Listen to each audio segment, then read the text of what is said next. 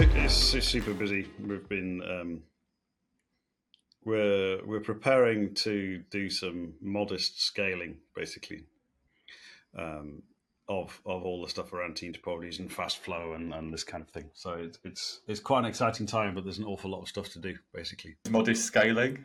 What does that uh... going? It depends how you count it right now, but going from a team of let's say eight ish people, depending on how you count it, to well, to twice that by the end of this year, and then twice that again by the end of twenty twenty-four, and then we'll see.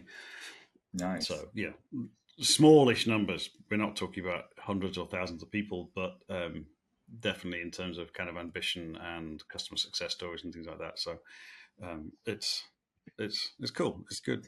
It's, it feels like the right time. To, well, to be honest, it's the right time to do that was actually about two years ago, but um, for various reasons we didn't do it. Right. Um, but anyway, so this is the next best time to do it. How have, because um, I know you um, obviously released the book and things like that, Team Topologies.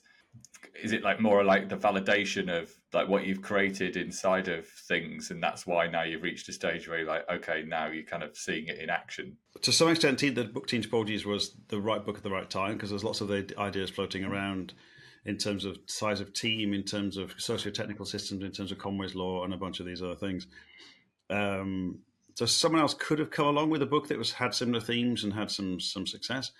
I think what we did is to is to augment it with language, quite specific language uh, that was carefully chosen, and uh, other concepts like team interaction modes.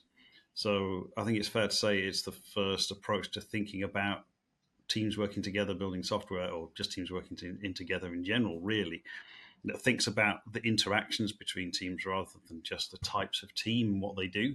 Right. Because into, if you think about and specify interactions and use that as a an enabling constraint on a on a complex adaptive system, which is what we're talking about when we're talking about an organization with multiple actors and that kind of thing. So you've got some constraints on the language, constraints on on on the kind of effectively the operating model that you might adopt in this context. Um, then what starts to happen is that we get some interesting, more predictability in the behavior that emerges. And so this, um, so we're able to maybe reason a bit better or have more structured conversations about how we might want to run things in the organization. And it ends up being quite, quite powerful and quite um, a real catalyst mm-hmm. for helping organizations to work in a, in a much better way. But it's really counter, not counterintuitive. It's really unfamiliar to lots of lots of people. Lots of people are familiar with thinking about managing stuff. Let's manage all the things, right? Rather than how can we set things up so we don't need to manage them? And lots of people are familiar with thinking about the organization like a machine. How can we make this better? How can we specify things better? How can we oil the machine better? How can we get people like squeeze more more work out of them, more typing out of them, all this nonsense? And so so. Ha- helping people to see things in a different way, helping to see things in terms of an ecosystem, in terms of shaping behaviors and, and, and con- de- deliberately constraining the ways in which teams work together in order to become more effective, turns out to be quite a radical approach, basically, even though it's like, it's kind of obvious to those of us who have been working in this space for quite a while, or, and in other organizations too, other spaces too. Um, But particularly those of us who kind of understand software and A P Is and, and this kind of thing, abstractions and flow and blah, blah, blah. It's all relatively obvious.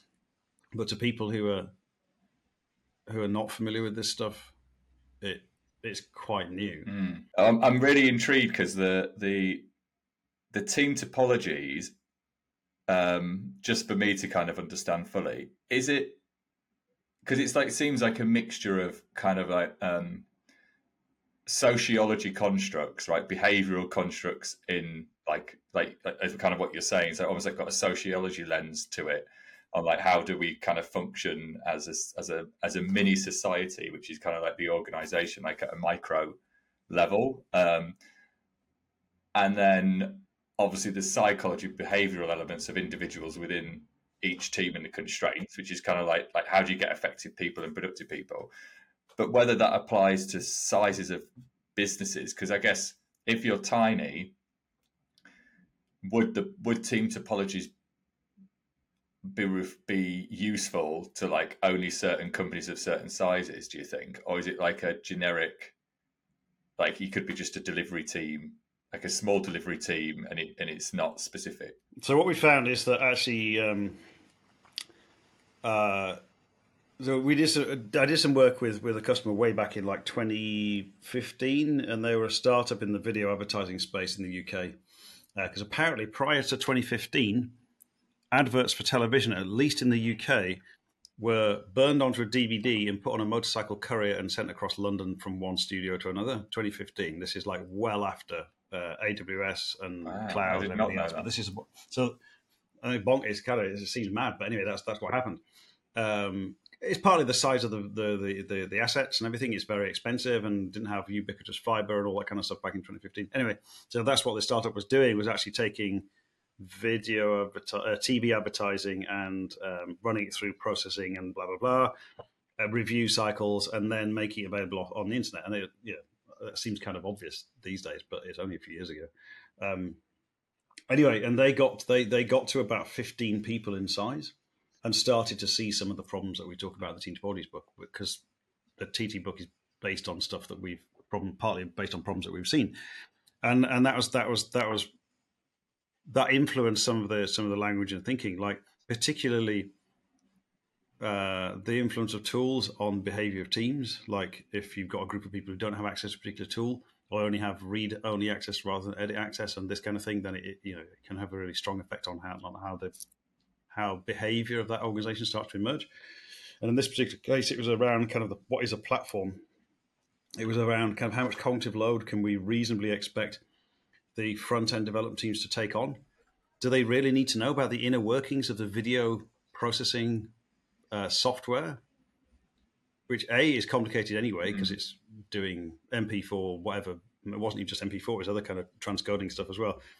Um, but like the way in which that, that that particular software was configured was really awkward because it was running on a Windows machine, but they were running it inside A W S in, on, on, in a Linux kind of environment and blah, blah, blah, like all of this kind of stuff. And we're thinking, there's a cognitive load thing going on here. We didn't call it call it that at the time, but we started thinking through, well, what's the mental effort, if you like, that these people need to go under? And is that reasonable? Is that the right thing for them to have to think about? Or surely they should be more focused on kind of the user experience of the video editing workflow and blah, blah, blah, or video approval workflow it was in this case.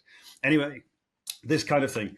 So actually, the the, the short version, the short answer to your question is the, the, um, the patterns in Team Topologies do seem to apply at quite small organization sizes. Like we've seen round about fifteen, twenty people, it starts to become valuable thinking through where we're going to put these kind of boundaries, where we're going to put these, plat- what, what is the platform, what in terms of cognitive load, in terms of different kind of technology, and, and setting things up so that we don't,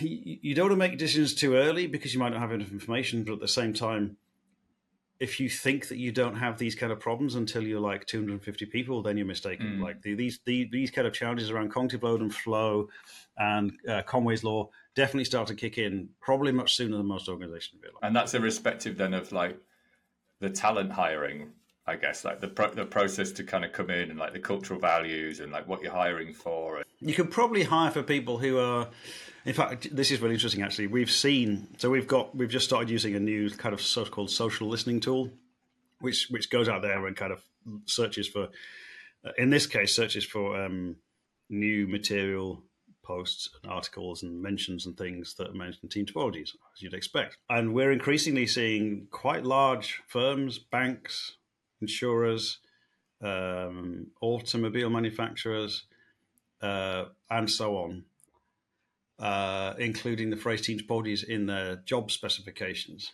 or in R F Ps. So in in, in re- requests for for, um, for proposals from consultancies, saying we're basically like some degree of Team Topologies and awareness and knowledge, particularly in terms of enabling teams, is now starting to creep in as a as a, as a requirement.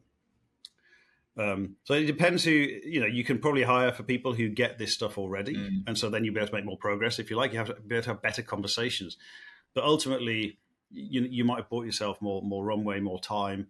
Um, if you if you're not if you don't have a load of legacy technologies, you've bought yourself a bit more time. And so on and so on. If you bought people who are happy to do a bit of Java, a bit of Python, a bit of Go, something else, they don't see themselves as a Java developer or a dot net developer, you've bought yourself a bit more uh, kind of flexibility and that kind of thing.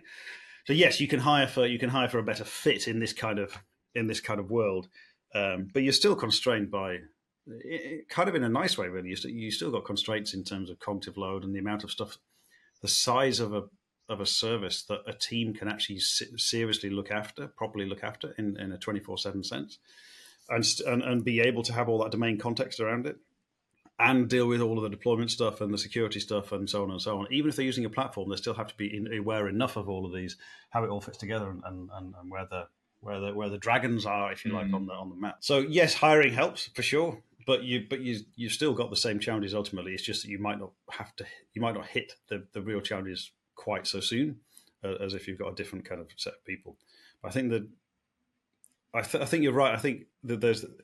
Team Topologies, the book is is uh, and the whole approach is is um it's it's sort of difficult to pigeonhole. It's not a technology book.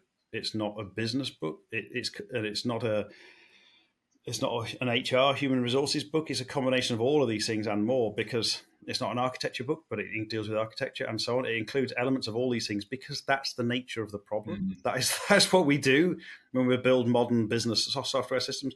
Cool, right?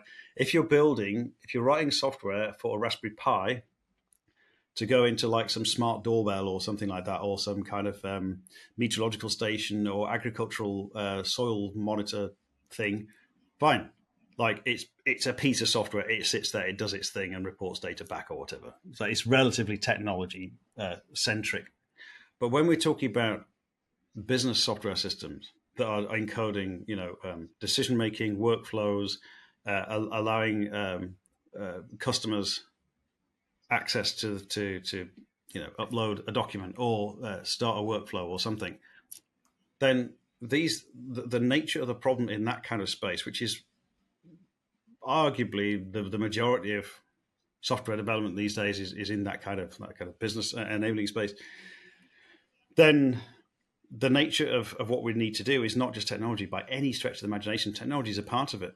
But we have to think about like the relationship between the domains we're working in. We have to think about the relationship between the different teams working together. Like, do they understand? Mm. Do they have the same understanding? Are there different like subdomains and, and whatnot? Um, how are we going to respond to failure? All of the stuff we've learned about DevOps and S R E and, and so on and so on, platform engineering over the last like fifteen, twenty years. Like, what's our organizational response to that? Have we got the right culture to enable a sensible response to that, and to be able to learn quickly from something that's gone wrong in production? Or we're going to clamp down on it and then make people leave and, and make people feel feel feel fearful, mm-hmm. and so on and so on. This stuff is not it's not a technology problem. Technology is a part of it, but it's interwoven with a whole lot of other dimensions. Which is probably why it was did so well, I guess. I, I'd like to think so. I'd like to think so, and and I think some of the ideas are are, are useful. Um, the challenge is that quite a few people don't bother reading to the end of the book. They read like the first section or the first few chapters and go, yeah, I get it. This is fine. And then we have to go, look, if you'd read like the second half of the book, or certainly the last part, you'd realize that your your conception of what we're talking about is like is is just way too basic. It's way off the mark. Mm. Um, so t- to the extent that now I actually reckon that people recommend that people start at the back of the book and almost read the book backwards.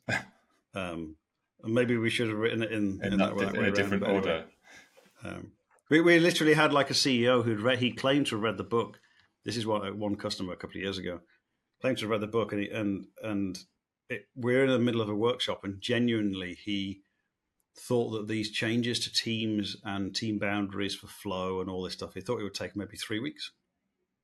And this is an organization of many hundreds of people, with like, I don't know what it was, billions of revenue, whatever. Certainly hundreds of millions of revenue, for sure, probably billions.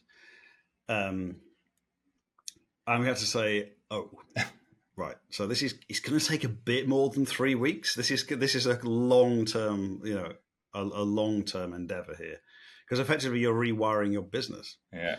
Um, so yeah, it's interesting. And th- th- there's definitely work to do on that aspect, which is like, well, how long does all of this change take?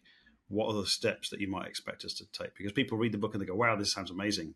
And then possibly have, yeah, too, too, uh, too, too, uh, too low an expectation, or too modest an expectation of what, what the implications really are. Mm. Like, we maybe didn't spell out the implications. To be fair though, I, I, I was talking about this um, to, to others. I've read like loads of books and listen to loads of podcasts. And when I'm when I'm doing it, um, I don't know why, maybe it's like a complete naivety, but every time I'm listening and it makes loads of sense, I think, like, I've obviously learned quite a lot. And I'm like, wow, that's great, so interesting. However, what I haven't done is change my habit. So for some unknown reason, I think I've acquired knowledge, but changed nothing, if that makes sense. And somehow believe that because I acquired the knowledge, that somehow I'm going to, like, change because I acquired the knowledge. But actually, I'm habitual.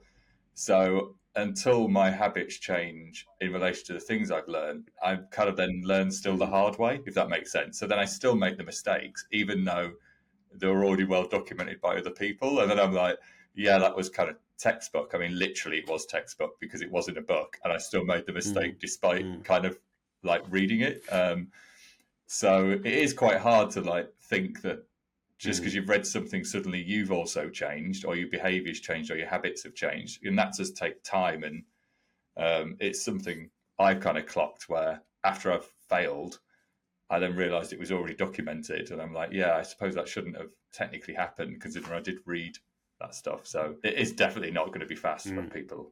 That's actually, so I, I agree with you. And that actually ends up being... Um... Uh, a, a business opportunity for us, because what we've started to do is to offer uh, so we, we do training. We've got on on demand video training, uh, fairly standard stuff, and, and it's, you know, it, it has a value, uh, it, it's got a, a certain amount of impact. It's kind of like a step off the floor, if you like, a step up, but not not many many steps. It doesn't take you to the top of the top of the top of the stairs, top of the ladder. Um, but but you know, hundreds of people potentially in the organization can t- take that kind of training um, uh, asynchronously, and eventually they're, they're, they've all watched something at the very least. Um, but uh, and we also do like group learning sessions, smaller sessions, like fifteen people sessions, and that can act like a catalyst because people see their peers learning things. Right. And we know from kind of pedagogy and, and, and kind of psychology of learning that actually a lot of learning happens when people see their peers learning mm-hmm. rather than rather than hearing it from the teacher.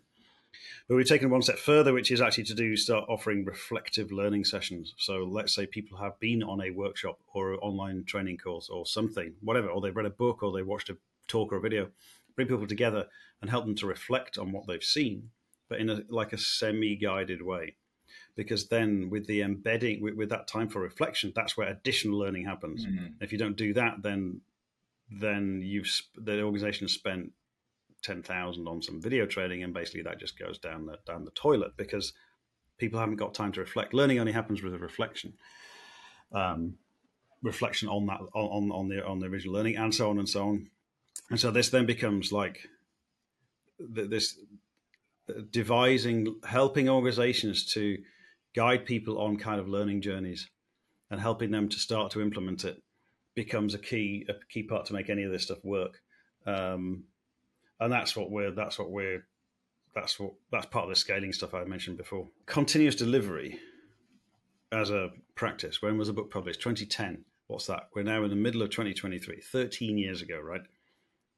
We came across, we were doing some work with a customer in the U K. Uh, they do financial software. The, there's someone in the organization in charge of products.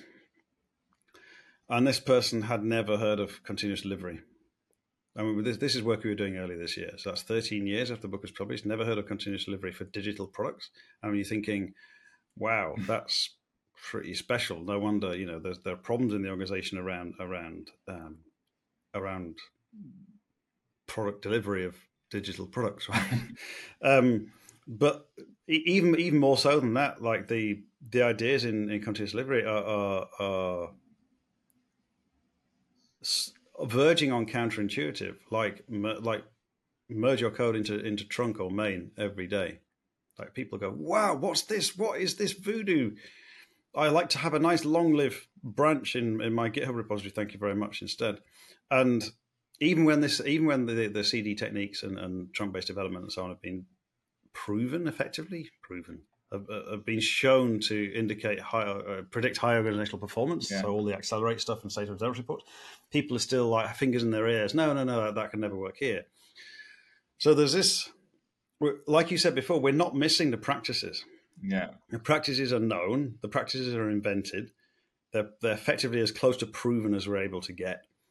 Um, but it takes a long time. It's like an oil tanker, like mm. opinion and ways, existing ways of working and stuff like this. Um, particularly when, when things, particularly when things initially sound very different to their expected way of working, and they can't, they can't get a handle on how that might be better for that organization. And it needs a lot of other stuff in place, and it needs a, a rethink, like a re mental framing. Mm. Um, Like instead of the, the classic one is like, instead of having to manage all dependencies, what do we? How do we re, re reshape the organization so we don't need to manage dependencies? That kind of thing. It's like complete like mind exploding for, for people when you start talking to them about that. And eventually, some of them get it, but many of them, it's it's it's like you're talking Klingon. Yeah, it is, it is tough though. I guess it, you know, from like we're saying, like you can you can be educated but not implement the education, because your habits are a certain way, and you then have to learn almost sometimes trial by fire. Some people learn literally trial by fire, as in like, even though they've seen other people do it, they only learn by doing it wrong themselves, and then they're like, oh yeah, okay, now I get it, like now I've actually experienced it, now I actually understand it. But you know, the theory isn't, you know, isn't always totally understandable. But I was going to ask you about all the um, what your kind of take is on the um because I know you've done obviously the DORA stuff and um, the DevOps reports, and you've been involved in all those things, mm-hmm. and then the platform engineer, the rise of the platform engineering, and you know, and and um, what you think all of that means in relation to, you know, I guess the team topology stuff and the way teams operate, and what your take on it is as a as an industry, um, and then also probably from the from the book. I did my first talk on DevOps in twenty ten in Hamburg at DevOps Days Hamburg. That's pretty early on. That was like literally like two weeks after the continuous delivery books was published and blah, blah, blah. Um, so I've been involved in this kind of space for what's that now, thirteen, thirteen years. Uh, DevOps was an, is, was an amazing kind of movement that really transformed how um, kind of, you know, I T software systems were specified and built and run. I mean, the, the the value from that movement has just been amazing. But of course, now DevOps means, I don't know, something like infrastructure automation or like C I C D, deployment pipelines, that kind of stuff. And it's, it's like the meaning of that word is now shrunk down to like a really small slice of the of the um, of where the value really is. Okay, fine. So then what came along? S R E, Site Reliability Engineering from Google. Now that started in two thousand three, pre-cloud, as a set of principles, right? You've got to remember that. That was even pre S R E is pre-DevOps. S R E comes along, some real, but some with some quite impressive, you know, um, balancing of of technology and social contracts, social dynamics in there, really. Um, in terms of how Google talks about how they do it. Um, but then S R E became, has sort of become in some circles kind of like, well, a lot of really gnarly and awkward stuff around reliability and performance and observability and a few of these other things. Um, and then people are looking for the next shiny thing that's going to fix all of their problems. Hmm.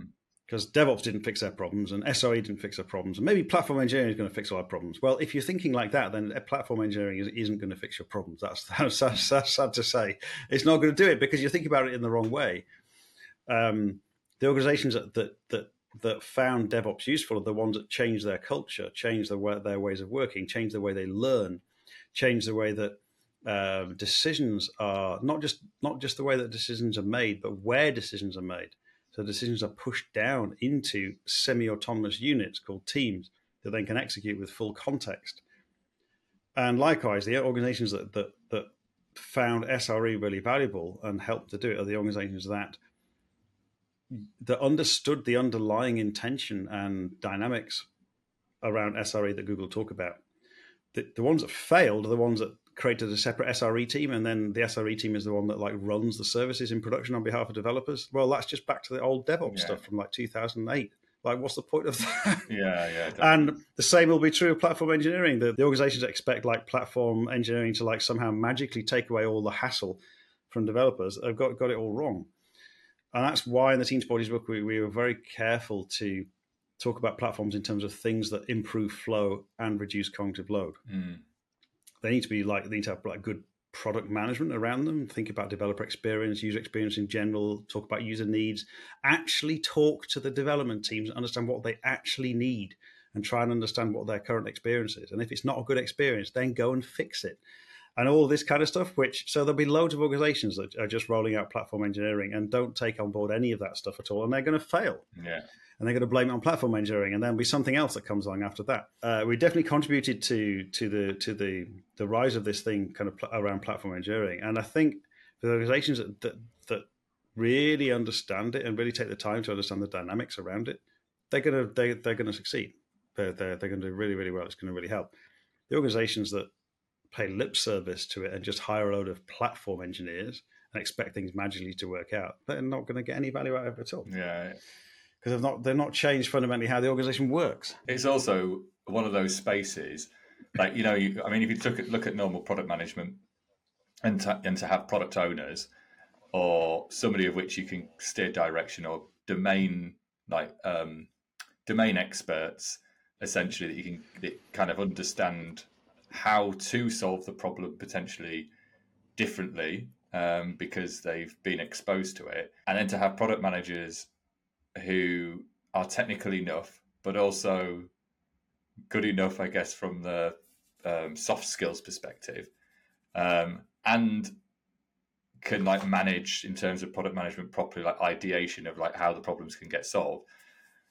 That's quite a lot of niche like niching capability. So I think as a I, as a principle, it absolutely makes sense. So when I look at platform engineering, like, you know, trying to trying to operationalize some efficiency across the business and not having loads of divergence across the organization makes loads of sense. Consistency kind of makes sense if you can achieve it. Commoditization of things makes sense if you can achieve it well, and it kind of meets enough of the balance. But I think because it's such a broad space, I do wonder what's going to happen over time where people, like you've just said, people adopt it, um, they'll try and execute on it, um, and the execution bit's going to be really hard um, because the talent that you might need to execute well on it is finite and also going to be quite hard. So it will be quite a tricky thing to probably, I mean, I imagine a lot of people might end up in a bit of a mess without recognizing that that was going to happen,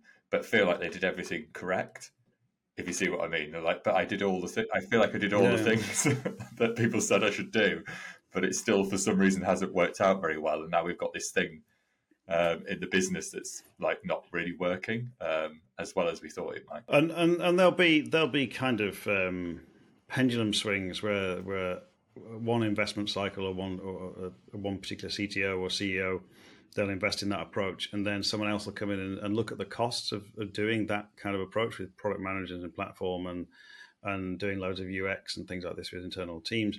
And they go, wow, this is really crazy. Just, just let, let's just cut all these costs. And then it'll go back to an old style I T department where you have to raise a Jira ticket or something like this, or ServiceNow ticket. Mm. And it'll be back to the bad old days of two thousand seven again. And then that will take, you know, three, four, five years in that organization to, to clear up. The organization will probably fail or get bought by someone else and blah, blah, blah. So there's a bit of a cyclic thing there. And maybe that sounds really cynical.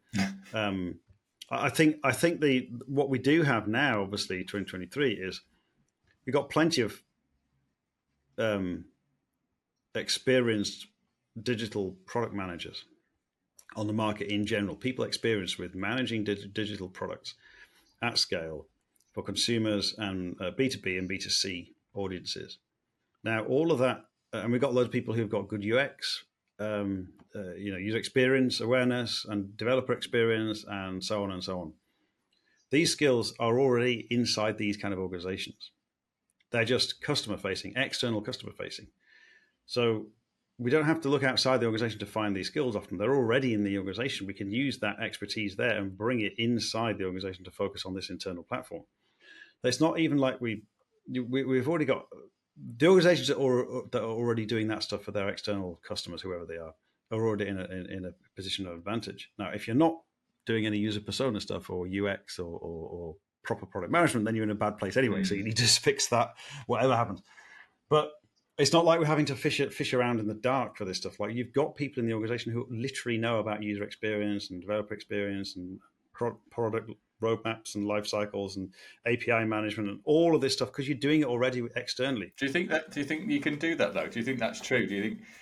Do you think a product manager, um, with quite a complex domain, um, can just apply product management skills? And this is where I'm going to sound cynical, so I need to be kind of ca- caveating, because I'm sure people can do it, but it's it's it's it's quite hard. It's quite a hard thing to then be able to, because I guess because you've got the difference between like doing user research and speaking to users, which is one piece, um, and then hearing like what people are struggling with and where the time's going and what they're frustrated by. And, but then taking that and coming up with like ideating on a solution, and then also prioritizing like how to roadmap those things, you know, as kind of feature sets, you know, to say, right, okay, we've got these like epics and these are the epics of the problems. And then we're going to, this is because how it gets solved in the end is the bit that's got to be valuable outside of like knowing what needs to be solved.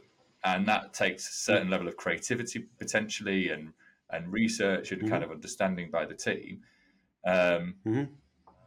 which is the hard bit as well. And then that's like, you know, to, that's like a real good, like a good team that can kind of function well on like mm. figuring it all out well and coming up with ideas under the research and then testing them mm-hmm. out and then seeing if they've got value. Mm-hmm. And um, mm-hmm.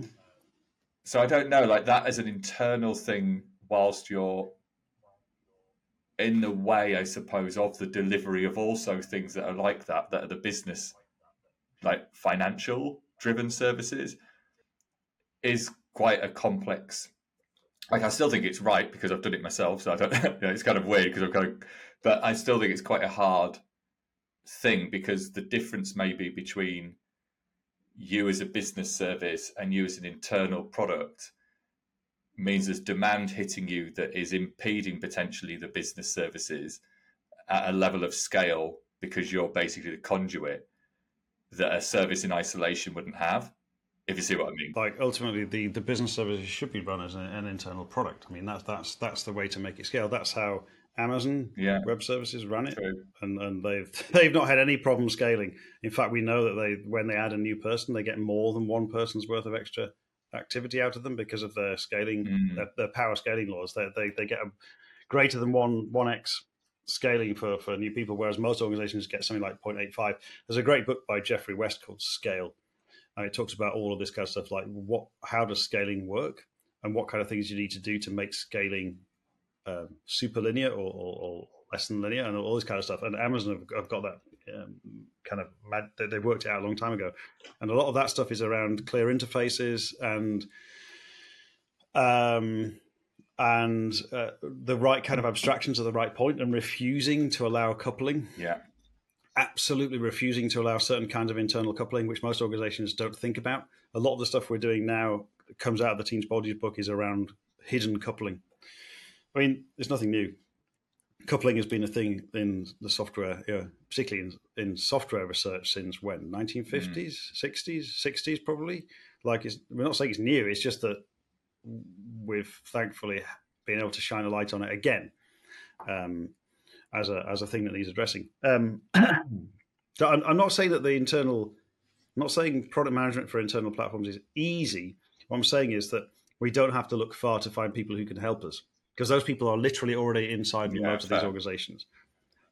Um, and given that most organizations are starting from such a low baseline around kind of product thinking in the, in the platform type space, whether it's a data platform or a design platform or an infrastructure platform or whatever, it was starting from a, such a low baseline that, to be honest, even if we do just, just do a quick N P S survey, like quick quick developer survey, and we get like some rough one to five Likert scale answers back, we're doing pretty well. Yeah. Like we, the, the the the ability to make some improvements in this space is it, it's low hanging fruit. To be able to do it really really well, yeah, I mean, but doing product management really really well is is hard anyway. Yeah, so true. I, I don't think it's fundamentally different. I think it's the same problem. It's it's. The same kind of fractal. We've zoomed in a bit more in, in, internally, and it's the same set of dynamics. The, the stuff that's obviously different is you don't get millions of users. you can't do those kind of A B experiments or, or multivariate experiments or whatever, uh, where you've got millions of users and therefore like high statistical um, um, confidence. You have to use techniques that are more qualitative, as in surveys and talking to individuals one-to-one and stuff like that. Um, but taking on some of that discipline around, well, let's let's treat the platform as if it's optional. Let's treat the platform as if these development teams have the choice to come to us and use it or not. It just sets up a, such a better dynamic inside the organization. Mm. Like we can treat each other as, as equals and have a proper conversation rather than I T saying, developers, you've got to use this system. You've got to use it. Otherwise, we're not letting you deploy it.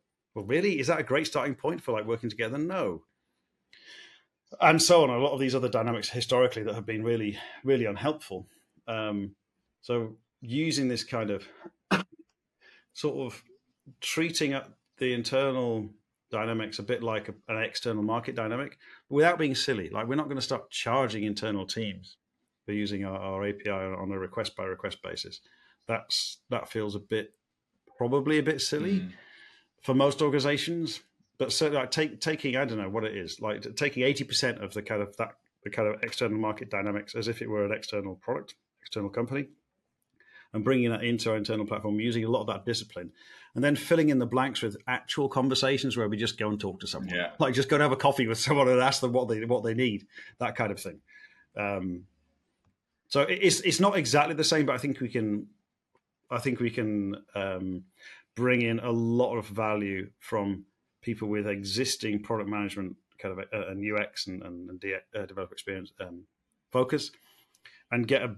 A, a huge chunk of the way to, to, to what good looks like. Did did you hear? Did you do anything? Have you seen anything with the space um, element? Um, I only came across it. Literally, I don't know a huge amount. I literally came across it today. Somebody kind of mentioned to me passing this productivity developer. Productivity. It looks really interesting. Yeah. This is the stuff from Nicole Falsgren and, yeah. her, and her crew, isn't it? Yeah, I, I've not really dived down into it to be honest um, around developer productivity, but um, if if it if it's anything which which makes developer productivity or, or the discussion around it um, better than what McKinsey did the other week oh, I don't with know. their report on developer productivity, which was that. absolutely mad, completely mad. Like, like it basically said, you need to measure how many lines of code your developer is, is coding out every day. I was like, are you serious? Like this, this is, it was almost like a joke. People, lots of people thought it was a joke, wow. um, but apparently it was serious. McKinsey are touting that round to boardrooms around, around the world. As if it's a thing like, get your developers coding more. Really? Wow. Are you sure? Wow, that is bad. I thought people use that as an example of what it isn't, isn't it? Like, I'm sure, I'm, I'm sure that actually yeah. has come up in, you know, in, in other things about what, what you wouldn't measure. Um, is that was kind of funny, a little bit ironic, I guess, like an ironic um, white paper or something. Maybe it was that. Let's hope it was. That. So anyway, I, I know it's kind of late. Obviously, as well, where you are. Um, so I won't take too much of your time. That's all right. I can talk all day, as you can probably tell. Right? Yeah, no, it is. It's really, really good. And I've kind of like, it, it's great having you on. Are you ever back um, down this way? Not in London very often. Um, I'm actually in London later in September. Yeah. Are you going to be travelling around then, do you think? More, or do you think you'll try and do uh, it? A little, little bit more, little bit more. Um, so we're just trying to work out exactly how that works. And it's quite an interesting... It's quite an interesting problem as well, because I don't want to start uh, incurring a huge carbon, mm. like C O two budget for flying around. But at the same time, meeting someone face-to-face is obviously one of the best ways of building trust. And a big chunk of the stuff in the Team Topologies book is about building, like thinking about where trust boundaries live, all the Dunbar's number stuff, because then with high trust, we can get a high-performing team. With a high-performing team, the team members trust each other to do the right thing in the right context, and so we can go much more quickly and blah, blah, blah, blah, blah. So a lot of stuff I'm thinking about is applying team topologies to not just my businesses as operational kind of gr- units or, or actually groups of companies in, in, in one case, but also to uh, a network. So we've got a network of partners and uh, enthusiasts. We call them advocates. Uh, so applying it to a kind of worldwide network of people and organizations who are who have an interest in, in interest in team topologies and fast flow, but interested ultimately in, in, in making ultimately making the world a better place for people who are working in, in these industries. um, that's our mission, is around is around making things more like humane and um, more effective. Um, and thinking through like how that works, where where do the trust boundaries sit in, inside a network? Um, so that's like it's my kind of nerdy um, kind of interest in, in in this stuff here. But it's it's it's just amazing to be able to apply Team Topologies in these multiple different contexts and stretch the stretch the um, the principles a bit and see see where see where the edges of the, the ideas are. Um, but so far, it's proved proven really useful to to think about how to organize for. How to organize not just for fast flow, but for, for distributed decision making, mm. um, because we've got people across pretty much every time zone, basically now, almost every, almost every time zone, um, and just where we need to move really quickly, move really quickly on things because the opportunity is there, and it can't it, the decisions can't come through to a single. Uh, a single person or a single small group all the time, which is true of any organization, yeah. right? But we're hitting these challenges now at a much smaller size, uh, much smaller, let's say, employee size or F T E size than, than many organizations might do, because uh, because of the because of the interest in the Team Topologies book and, and in fast flow in general, we're having to hit some interesting uh, sort of scaling and decision making and, and operating model. Um, uh, We're having to deal with these these kind of aspects sort of now, even though we're, you know, let's say less than fifteen people yeah. uh, involved, because of because of what's kind of what's happening in the kind of wider network. So yeah, team, it's it's great to have the, the Team Topologies book because we just dip in there and use the ideas to help us work out how to how to navigate that kind of those those kind of decisions. Did that um, is that is it because it's you're remote? Is that what the the, the challenge is, or is it because you're dispersed? For different time zones, because they're quite, I don't know if they're, they're similar-ish things, whether it's the nature of just not being together and you can't like just go over to someone's desk um, or side chat. It's a, it's a really good question um, because the, the because of course so we, we did a it did a second we did a, a second book to Team Topologies called Remote Team Interactions Workbook, um, which is like a, a thin a thin volume which came out in early twenty twenty-two. It's basically like an appendix to the main Team Topologies book, where we wrote it in the middle of lockdown and, and all the COVID stuff, and so everyone's now hybrid. Hybrid. Every organization's now got some people working from home mm. some days. It's just the new normal. The new normal is you can never guarantee that you'll be be able to just walk up to someone. Like even if you're in the same city, you might be in two different office buildings. Even even if you're in the same office building, you're on two different floors, and one of you is, is on a floor which the other person can't access because it's a higher security level or whatever. Yeah. So you're communicating through video call, Slack, my God, Teams if you're if you're very unlucky, um, or something like that. Um, and so that's that's the new normal. And we've been we've been running on Slack. Uh, well, we were use Skype initially, but then we've been running with Slack for ages, like eight years or something. You're not you're not trying to replicate in-person conversation. You're actually, I think, for me, looking to use in-person conversation in a very specific way, which is to build the trust, which then uh, allows you to operate in a hybrid or rem- fully remote way for, for extended periods of time. Mm. Interesting. That's what it feels like to me. Um, so that when you get together, you might not do any work as such. You might just like, have a whiteboard session and throw some ideas around. You might have some lunch. You might just shoot the breeze or whatever. The point there is you're, you're, you're, and it's, we're not talking about trust building exercise. We're not talking about that nonsense, right? But, but the thing, things that end up mean that you get to know someone yeah. and, and how they tick. So that when you're, when you're remote, that you know that someone's gonna, going to um, make decisions in the best interest of the people who are involved in, in that particular area.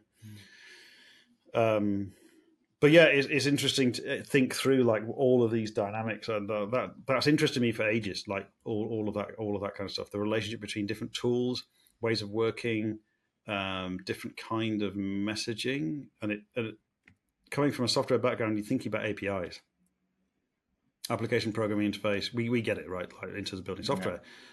But that is a very weird way of thinking for lots of people. The idea of specifying how to communicate and only being able to communicate through a particular w- well-formed protocol. Some people can't do it at all. Well, they they want to get on the on the telephone and have like a, an arbitrary call, like a random call with someone else, and just discuss it. And and the value of locking things down into a well-formed shape. Some people don't get it at all. And obviously coming from software, we get it. Yeah. That's our kind of go-to go-to way of thinking about it. And that's obviously what helps to, things to scale. So we're, we're, we're really trying to live this stuff and, and think through the implications on a day-by-day basis. And, and um, some of the future stuff that comes out of the Team Topologies and the kind of Conflux sort of space will almost certainly be around this, around kind of organizational operating models and scaling and ways of working together at multiple different levels of the organization, stuff like this. I don't know yet, but it's this is the kind of stuff we're working, we're, we're living every day, and we're working on it with our customers. And for me, it's it's it's it's it's super interesting. It really is. Yeah. Like at the intersection of lots of different things. Yeah. Yeah. I mean, one one is I actually find it intriguing myself. Two, though, the COVID thing and the digital thing. Um, even even being an ex, you know, uh, kind of programmer and worked in the industry, I really do like being around people. So it's very difficult. I find it really difficult because it's not necessarily, I think you were spot on when you were saying when people come together, you're not actually there to try and be productive on those days when it's hybrid, right? Because you're not, you're not together very often. So you are like whiteboarding or doing the softer stuff, but the dynamic of the team does alter when they've been around each other because they've kind of behaviorally understood one another differently than like, which yeah. you can't quite, I mean, maybe you can do it sometimes, but it's really, it's like much harder to get to know somebody digitally remotely. It takes a lot more effort and you don't see, you know, when the camera's off and someone's like walked off and done a thing, you obviously don't get to see them outside of the conversation or their nuances or their body language as much. And I, I you definitely do notice, uh, and it is maybe is trust in the end, but it's like a comfortability um, mm, with one mm. another in the team when they're then remote and it does transfer and there's a bit more of a relaxed, you know, kind of element, or at least more collaborative, because some people mm. are less collaborative sometimes by accident digitally because it's harder um, yep. to kind of collaborate, yep. you know, so. And I think it has implication for, it's got implications for scaling because it kind of then implies, well, if you're going to have people in the same team, you probably need to be able to those people to meet fairly easily on a reasonably regular basis, like every six months or something mm. like that, so that it can maintain that sense of trust. And if the team sort of has changed a bit, you need to get those people together again to to sort of to reform that trust and, and to, to to shape the dynamic. But then potentially those folks can run for, I don't know, three months or even maybe even longer, depending on on, on what else, what, what the other culture is like in the organization, remotely um, or, or hybrid or what have you. Um, but but that it feels like that trust is renewing. I mean, this is not new, right? Mm. This the, the, the these these kind of social and group dynamics have, have been known for a very long time. But um, it's worth reminding ourselves, I think, of, of what that looks like. But if you're talking about sc- scaling an organization, even if the vast majority of work happens, let's say online, which you can do these days, yeah. every organization has now got every organization. Many many many organizations now have got have got video conferencing, video call tools, and so on um, to make this stuff, you know, possible. So a lot of stuff can be done online, but then which bits actually do you deliberately want to put in person mm-hmm. in order to build that trust, in order to to raid to, to to um to demonstrate certain things? So you might be able to get, I don't know, fifty, sixty percent of the way there, say even seventy, eighty percent of the way there with with digital uh, online approaches, but then there's a chunk which is, you know, somewhere between ten and fifty percent where where which needs in person, like, you know, bodies in the same room yeah. kind of approach at some point. So it's really interesting to think through that dynamic and one of the implications of that for scaling organizations and things. Um, um, cause, cause, cause having all the bodies in, say, San Francisco, it's probably not needed. Yeah. That, that, that kind of model of, of the, the kind of pre pre pandemic sort of, um, uh, Silicon Valley stuff is probably not needed, but, but neither is it. Everyone is fully remote all the time. That's also probably not actually the most effective way of doing it. And guess what? There's a dynamic in there.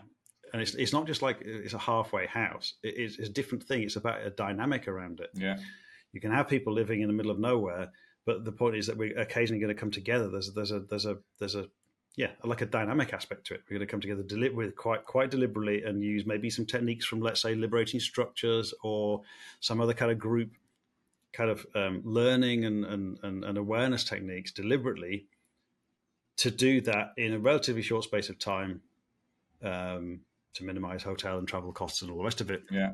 and and and, and because people have got home care responsibilities and and uh, and kids and whatever else, uh, they can't be there for like two weeks. Uh, while we slowly get to know each other, it's you've got two days and that's it. So what are you going to do in that space? So that all that kind of stuff is, is actually quite interesting as well. From like a, the health of the organization, the health of the individuals, health of teams, all of that dynamic is is interesting to start to see emerge as well. Yeah. So we're we're living it, and we're th- uh, helping our customers kind of work through some of those things too. Yeah, it's super interesting. You, you'll have to. Um, I mean, I know you're a busy guy, but you'll have to come back on and keep giving it give it an update. It'd be brilliant to kind of get you back, and also. Yeah, sure. Yeah, kind of learn what you're doing. Like, it's just good to kind of get a sense of like what you're discovering and things you're trying. And we also have it like, even though we're a bit, we're similar in that terms, you're practicing what you preach, because you've also got to run. You know, you've got people in your business and they need to operate. So, you know, it is like you firsthand see things um, and like what's working and what hasn't, um, even for yourselves, which is the bit like even what you're saying, it's the bit that helps you reflect on how complicated the dynamics of it all are, like how grey it can be. So it's not like it's like, oh, just do A, you'll be fine. Um, you're done. It's success. Um, so it is really interesting. Yeah. Um, but anyway, yeah. Thanks a lot for coming on. It's been great. And then if you're in London you know, and you've got time, give us a shout and we do definitely do a beer or no, something. Yeah. yeah, yeah. And you can that'd see Lewis. That'd be great. As well, you can see Lewis again and yeah, see yeah. what he's up to. That'd be great.